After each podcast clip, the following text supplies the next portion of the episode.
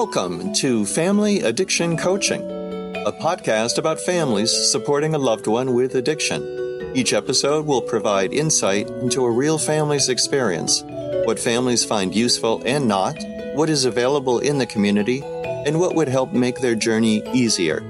Similar to what happens in our coaching service, we'll discuss how families have encouraged their loved one into recovery as well as their own family recovery. We'll also discuss harm reduction, an especially useful approach for those with no current interest in recovery. I'm your host, Patrick Doyle of Family Addiction Coaching. With a master's degree in social work, I'm licensed by the state of Massachusetts and comply with the strict code of ethics of the National Association of Social Workers.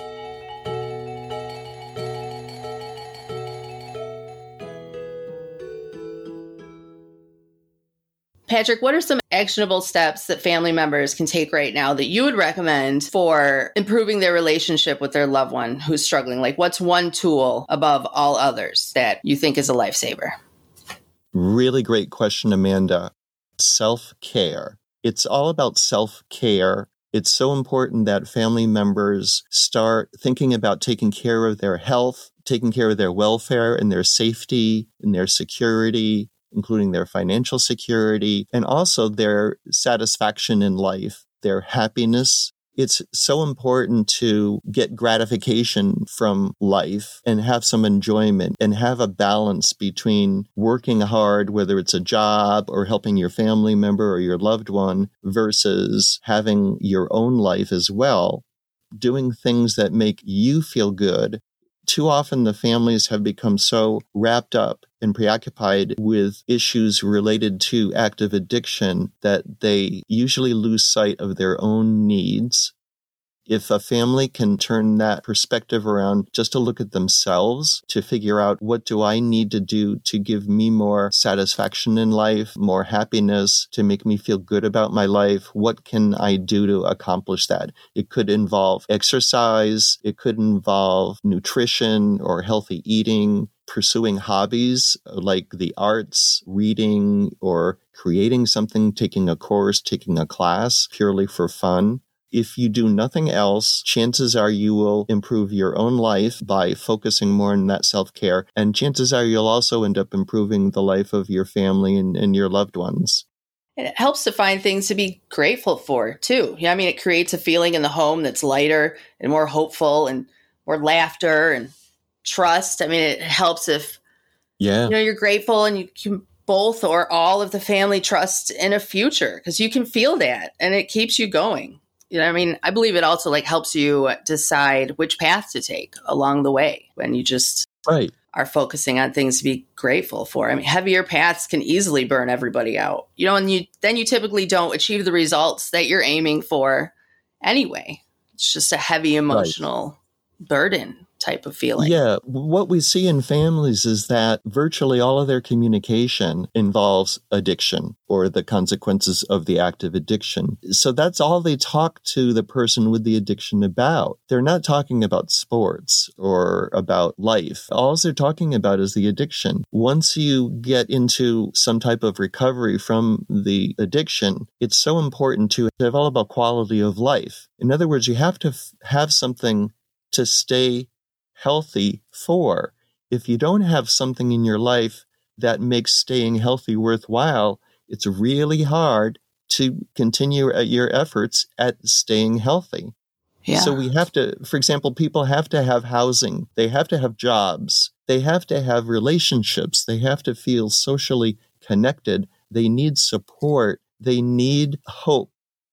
They need something that reinforces all the hard work that they have to go through, especially in early sobriety. In a similar kind of way, it's also true for the families. The families need to have a reason to get up and get out of bed in the morning and fight the good fight for another day. And that's something that I don't think we focus on enough, certainly not for the person with the addiction, even more so for the families, because we never talk about family recovery. Right. Yeah. I mean, I know that when I was in early recovery, even though I was really open about it and talked about it a lot, I didn't like feeling like, okay, I got to go back home now. And now I'm just going to, everybody's going to focus on my sobriety and how I'm doing. And they're going to be paying attention to, you know, if I'm dozing off the table, or am I making sense, or am I late? I mean, it was, um, it's a lot to carry, you know, and especially when you already feel guilty inside about what you're putting your family through. You know, it's, um, I would think that it makes a lot of people tend to avoid family situations. Yeah, absolutely. Um, one family that I have been working with for three years or so now, the their loved one is not interested in complete abstinence from alcohol. They've tried the pushing abstinence approach. They've tried making abstinence part of their plan for financial support. That didn't work well. This person at this point in time is not ready to go for abstinence. So rather than be talking about abstinence and have you been drinking, whatever, they find it helpful to talk about movies. The person with the addiction and his mom, they both really enjoy movies, and they enjoy talking about the Oscars and trying to see as many Oscar films as they can, and then talking about the Oscar broadcast. And so they've they've got this shared hobby about uh, watching movies. I think it's so positive that they do have that that they can talk about, and they are able to find a way to enjoy that. And it doesn't mean that her son is necessarily out of the woods in terms of risks from problematic use. It gives them something else to talk about and to bond over and to remember, you know, to have some good times. And we also talk a lot about harm reduction with CRAFT. Harm reduction basically means doing what one can to reduce the, the likelihood of a person with addiction coming to harm. So basically keep trying to keep them safe, making sure that they have, you know, food, that they have a certain amount of money that they need to live on, in the hopes that they will live to fight another day, and that as time goes by, they will figure out other ways of dealing with things than their substance use, or maybe they'll gain some matter of control over it. It helps people develop their relationship with each other when the family stops insisting upon abstinence, but recognizes that it's really up to the individual whether they're going to go for abstinence or not. And that the best the family can do is to support any kind of positive behavior, positive progress, positive effort. And that it helps improve the relationship. It takes away the criticizing and the nagging and the pleading or the crying. And it gives them more and more opportunities to have a good feeling. It feels good to people to give other people compliments in general. And it feels good to receive compliments from others. So by sharing compliments, and like you mentioned, Amanda, that ex- expressing gratitude, that really does help bring people closer together without such a singular focus on, are you using, are you not, or are you in treatment, or are you not? Right. And I think a lot of people don't even take into consideration that that there are other options. Like somebody doesn't have to be completely abstinent. You know, I think it's up right. to um, the person in recovery or, or with addiction or, or whatnot to figure out what does recovery look like to them and how does the family feel about that. And, um, you know, I think it helps to also create like an idea of what you're working towards, like as a goal, because otherwise, it's kind of an endless journey, you know, but if you can like set small goals to reach, like, okay, we got, they, they have housing now, they're safe. Okay. They have a job, you know, okay. They're making yeah. healthier decisions, you know, like those are small little goals to reach. And you can also, um, you know, express the gratitude, and it, it keeps a lot of hope along the way. Just small things like that. It doesn't, Somebody doesn't have to be completely abstinent and working full time and you're doing all these things that they might have been doing before. Just small improvements are nice. Just healthier right. decisions are nice. Yeah. There's one individual who I was working with as um, as a coach, and uh, that individual was trying to stop substance use. And we met for five, six sessions over the course of five or six weeks. And that person was telling me that he was abstinent and that he was having a struggle, but he was feeling okay. Well, then the seventh uh, week came along, and he reported that he had not been abstinent, that he had been using the substance throughout our sessions, throughout our meetings.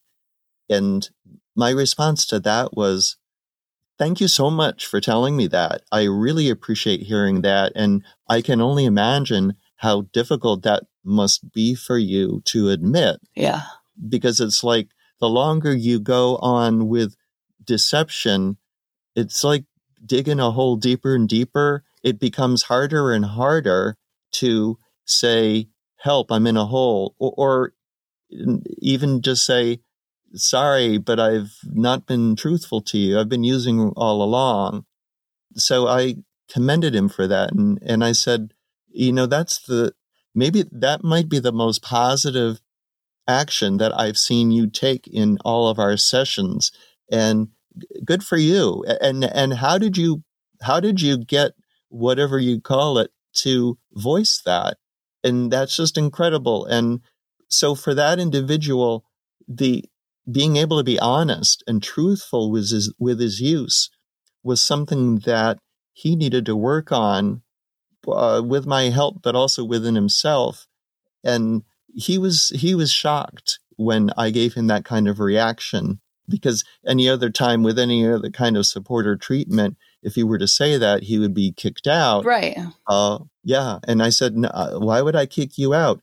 You have you have told me a truth that you've been unable to admit for several weeks now. And now you've, I see this as a huge accomplishment. And I mean, th- that's terrific. And it was really fascinating to see him. I, over the phone, I could see him relax. I couldn't really see him, but I could feel him relax yeah. and feel more comfortable.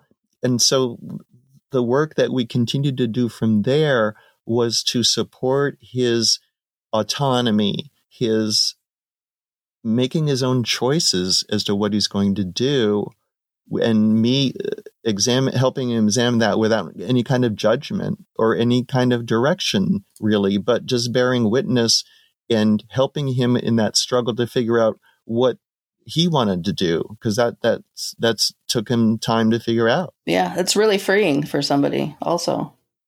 Absolutely. Yeah. yeah, that's that's what people say. And and again, it's such a different experience for them than what they are usually encountering. Uh, and, oh, and I also have that story. Can I tell you the story? Yeah. Yeah, you tell a story. Okay. Do you want me to ask a question to lead you into it, or you just want to go right into it? Well, let's see. Where was my story going to be? It was going to be, because I was going to ask, how can families navigate the resistance and barriers they get from treatment programs? I didn't get to ask that question. Yeah, that's let's do that, because that's a, that's that's a great yeah, question. Yeah, I really wanted to ask that. So yeah, um, let's do that. All right. So how can families navigate the resistance and barriers they typically experience from treatment programs, like not being able to call your loved one or get any information on their progress, or be part of their discharge plans when they finish treatment? Like, what do you think is appropriate for families to do, and how can they, how can they go about that? Amanda, that question is so important. And uh, sadly, it is the question that most, virtually all families, they never get any kind of satisfaction along these lines. They, they don't know how to navigate the resistance and the barriers that they experience from treatment programs. And I'll give you an example. This, and I've heard a lot of stories about the addiction treatment industry and about the conventional wisdom about addiction and recovery in American society these days. Um, so I thought that there wasn't much that would shock and surprise me, but this one kind of blew me away. Um, I got a call from a woman. She said, uh, my husband has a severe alcohol use disorder, and yesterday he went away in an Uber, uh, ostensibly being driven to a treatment program, but I don't know where he is now, and I don't know if it's legit, and I don't know how to get any information about his treatment or even if he's alive or dead. Wow. So I asked, well, how did this come about? And she explained, I had been c- expressing concern about his drinking for years now, and he's got cirrhosis of the liver. So it really has become a matter of life or death that he cannot drink anything at all. So there was a recent incident, and I expressed my concern again about seeing his drinking. Uh, and he said I would take care of it. All of a sudden, yesterday, uh, he came up to me in the middle of the day and he said, I'm going to treatment. I'm getting picked up in thirty minutes, and I'll let you know where I am. I'll, well, he told her where he was going, but I'll contact you as soon as I can. So, and then within thirty minutes, a Uber driver came up, and now the, the caller was in shock about all of this. And the patient really didn't know how to answer her questions. How long are you going to be there? He didn't know. He wasn't told. So he gets into this anonymous Uber car, and he gets driven away. Oftentimes, family members do drive their loved one to treatment, but in this case, she didn't even have the opportunity to do that, to see where he was going, right, and to get some sense of the place. So um, after an hour and a half or two hours, she got a text message from her husband saying, well, I'm here. I'll talk to you as soon as I can, but it won't be for a while. That was the last that she had heard from him. It had been twenty-four hours. Yeah. It's pretty stressful. Yeah. I would be yeah. like, what? What? What? Where are you? And, you know, and typically you can't reply. They, they take your phone. Right, right. So, so presumably that had been what had happened, because he did text her saying, I'm here in the parking lot. I won't be able to call or contact you for some time. Don't worry. That was the last that she had heard of him. So she, and then she described how she had, had reached out to the treatment program. She knew the name of it, but how he found it was not clearly known. Was it legitimate? That wasn't clearly known. So she had reached out, and uh, she had sent a text message to this treatment program's website saying, my husband's had been admitted, but I don't know that for a fact. Can you please confirm that? Tell me anything about him. Please, I'm worried sick over him. So she got a response by text message saying, we're too busy to respond to you. Uh, we will reach out to you when we can. So then she writes back and she says, well, how can I get through to you? And they said the same thing. You can't get through to us, and we're too busy to talk to you. Oh my gosh. And it was probably like an automatic message too. Yeah. Yeah. Well, so, yeah. so we were thinking, well, gosh, when he wanted to gain admission, they sent an Uber to pick him up in thirty minutes. And they, they certainly, you know, took his information via text message. So they had plenty of time for him wow. when they was arranging to get admitted. But once he was there, They were they were not going to respond to her at all. She had then called in by phone and spoke to someone, explained her situation, and all they said was, "We can't confirm or deny anything because of HIPAA regulations. Have a nice day." Right, patient privacy laws. Right. Yeah, exactly. That's what they all hide behind, which in some cases is legitimate.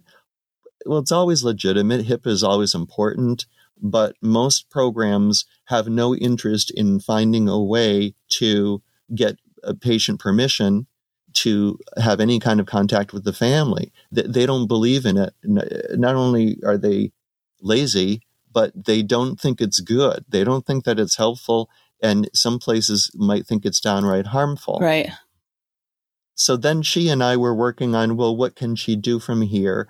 So basically, I was informing her about certain support programs like allies in recovery dot net and rest helps dot org and Patrick at family addiction coach dot com.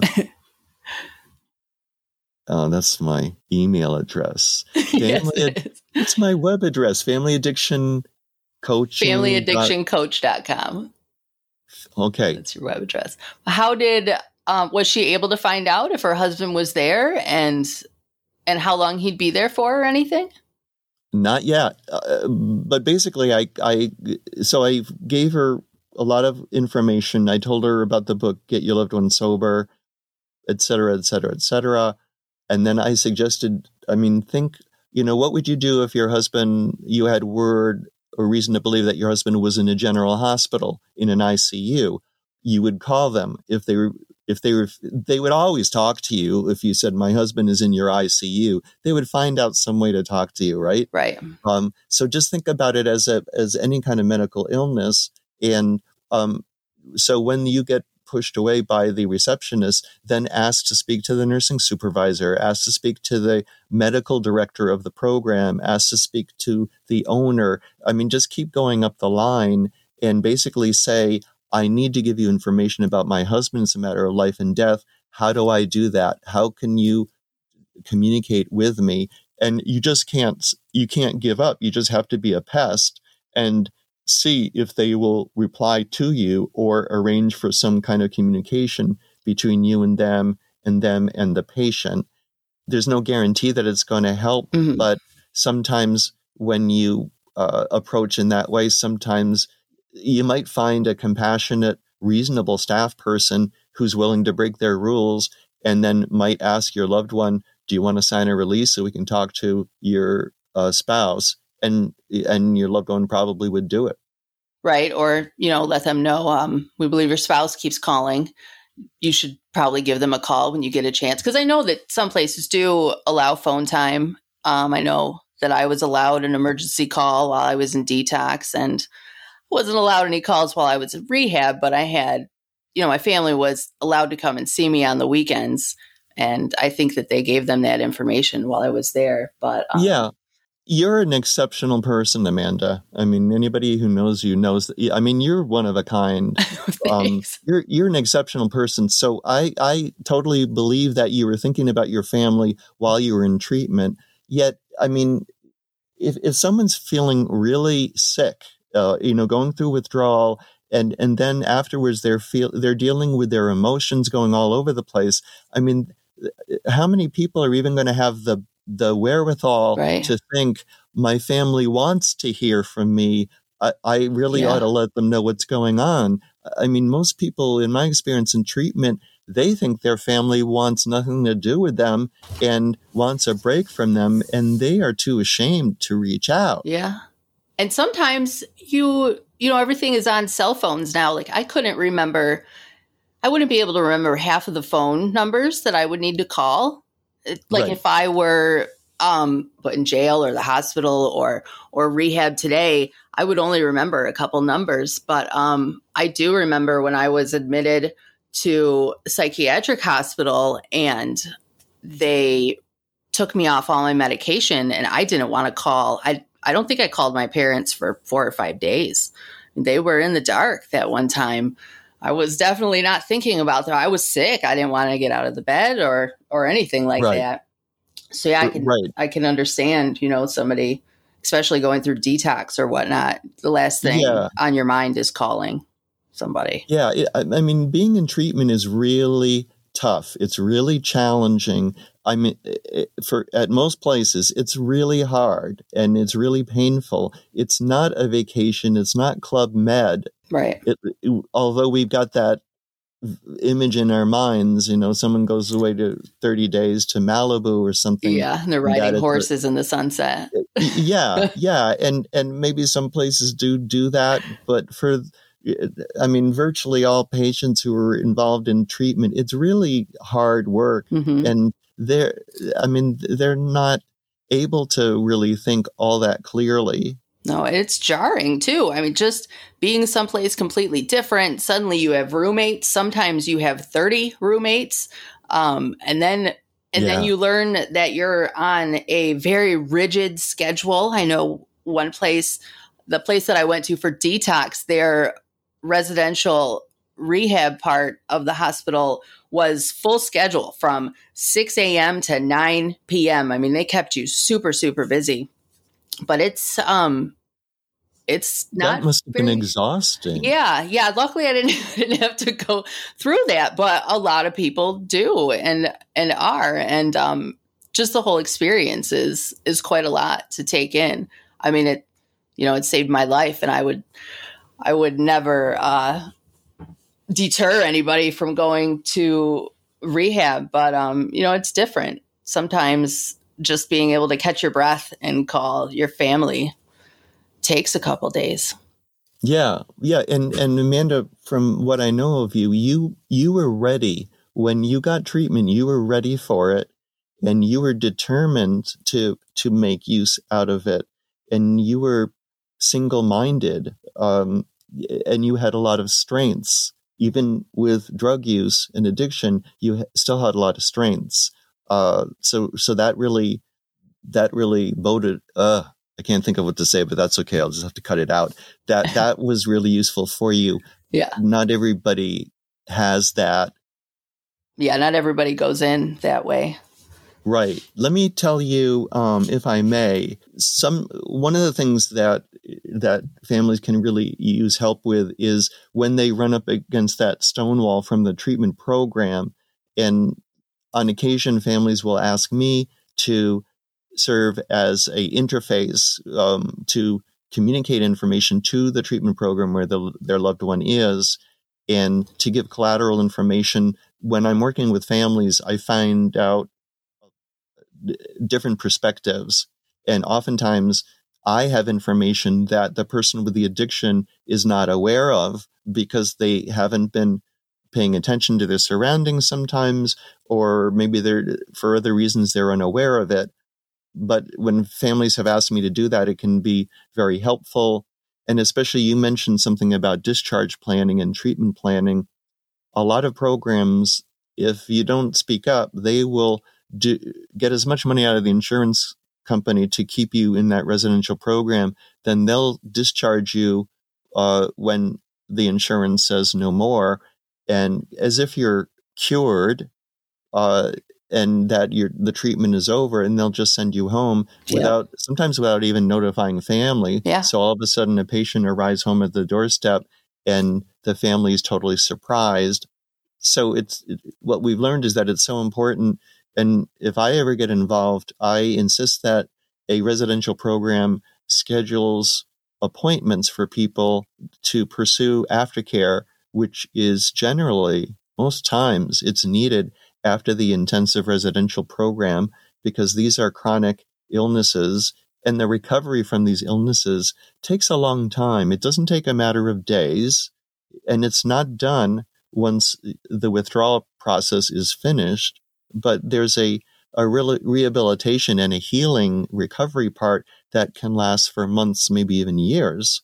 So we always insist that they develop a good discharge plan for post-discharge, that they schedule appointments before the patient leaves the hospital, and that the family is aware of them and knows what the, and has guidance about what they should do if the person, uh, maybe resumes use or is in fear of resuming use, or some disaster might happen. How can the family best respond? So that's one way that uh, families say that I've been really helpful to them, to get that kind of information from a treatment program that they can't get on their own. So you'd recommend, if somebody was um, looking for a treatment program, to find out if that program offered like I O P and scheduling afterwards, and if they yeah. don't, then to look into that to continue treatment after inpatient. Right, okay. Exactly, and and to get details. And for example, what is your family program? Many places, thirty-day programs, all they do is they'll have family come out towards the tail end, and they go through these canned exercises with other families. There's nothing individualized about the family weekends. Uh, and so it's also important to ask about individualized treatment planning, and also how the program communicates with family members. What, how do they accept input or information from the family? How do they communicate? And really get very specific about it. Uh, there was one program that I worked in where basically every week I was expected to meet with the family um, without fail, and then bring information into the treatment team about the family's perspective, and also about planning for discharge, and what what can we do with the home environment that will facilitate someone's recovery. what are things happening that might be a deterrent or not facilitate the recovery. So there are programs that will have weekly family meetings uh, and are so uh, insistent upon it that you basically have to do it as part of the treatment. Yeah. So it's important to get specifics. That sounds pretty amazing that they had that programming. Yeah, it yeah. was. It was a great place to train. And that's how I've learned everything that I've learned about the importance of involving family in treatment. And it's, you know, all these years later, it still holds true. Yeah, those are great questions, too. I mean, I'm full of questions and always have a list before I call anything, but I've I've never thought about those questions. Like, what is your family plan and how do you communicate with the family members? That's, yeah, it's really, um, yeah. it's really good. It's really, it's really key. Mm-hmm. What we find is that a lot of websites for treatment programs, they will claim to have evidence-based practices and such. Um, but then, it, and if you're savvy, you look at some of the things they're talking about, like equine therapy, for example. Equine therapy, I, if you love horses, I suppose it could be helpful and fun and encouraging, but it's not been evidence-based to show being useful in recovery from addiction. But a lot of programs will state that and state that they do this, that they do that, because they've learned the buzzwords. And so they claim that. But when you ask them, well, do, does your staff have degrees? And what are the minimum level of training that you require for people to work in your program? You may hear a very different story. Yeah, that's a really good question also.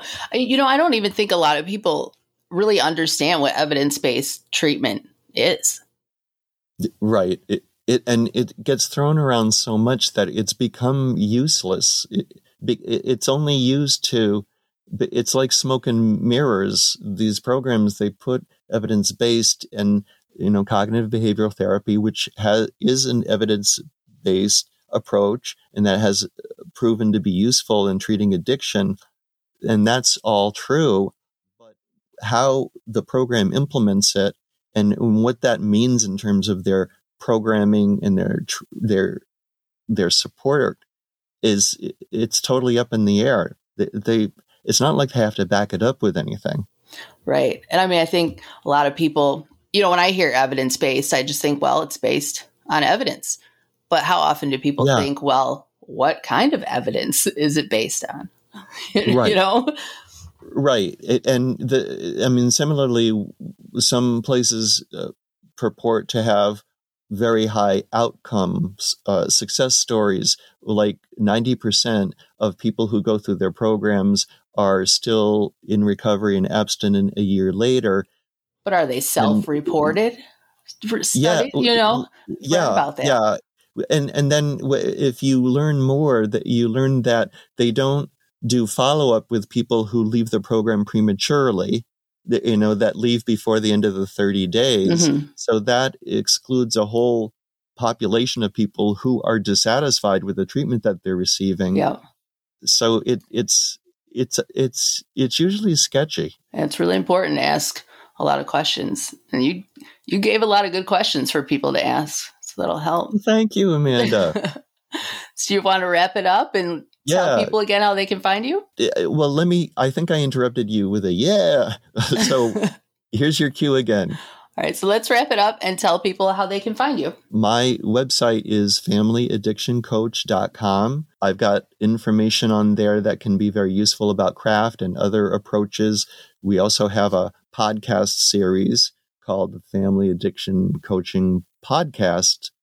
And that's available at iTunes, on Google Podcasts, and every, anywhere else you can find podcasts. People can reach me directly at Patrick at family addiction coach dot com. People can follow me on Twitter. My handle is at Patrick Doyle underscore 35. And you're very active on there, too, if people want to follow you.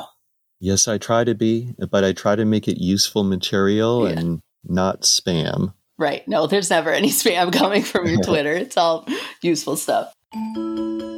Thanks for joining us for this episode of Family Addiction Coaching. And if you liked what you heard, please subscribe to the show. We'll continue to interview interesting and strong families as long as there is a need for this information in the community. make sure to visit our website, w w w dot opioid coaching dot com.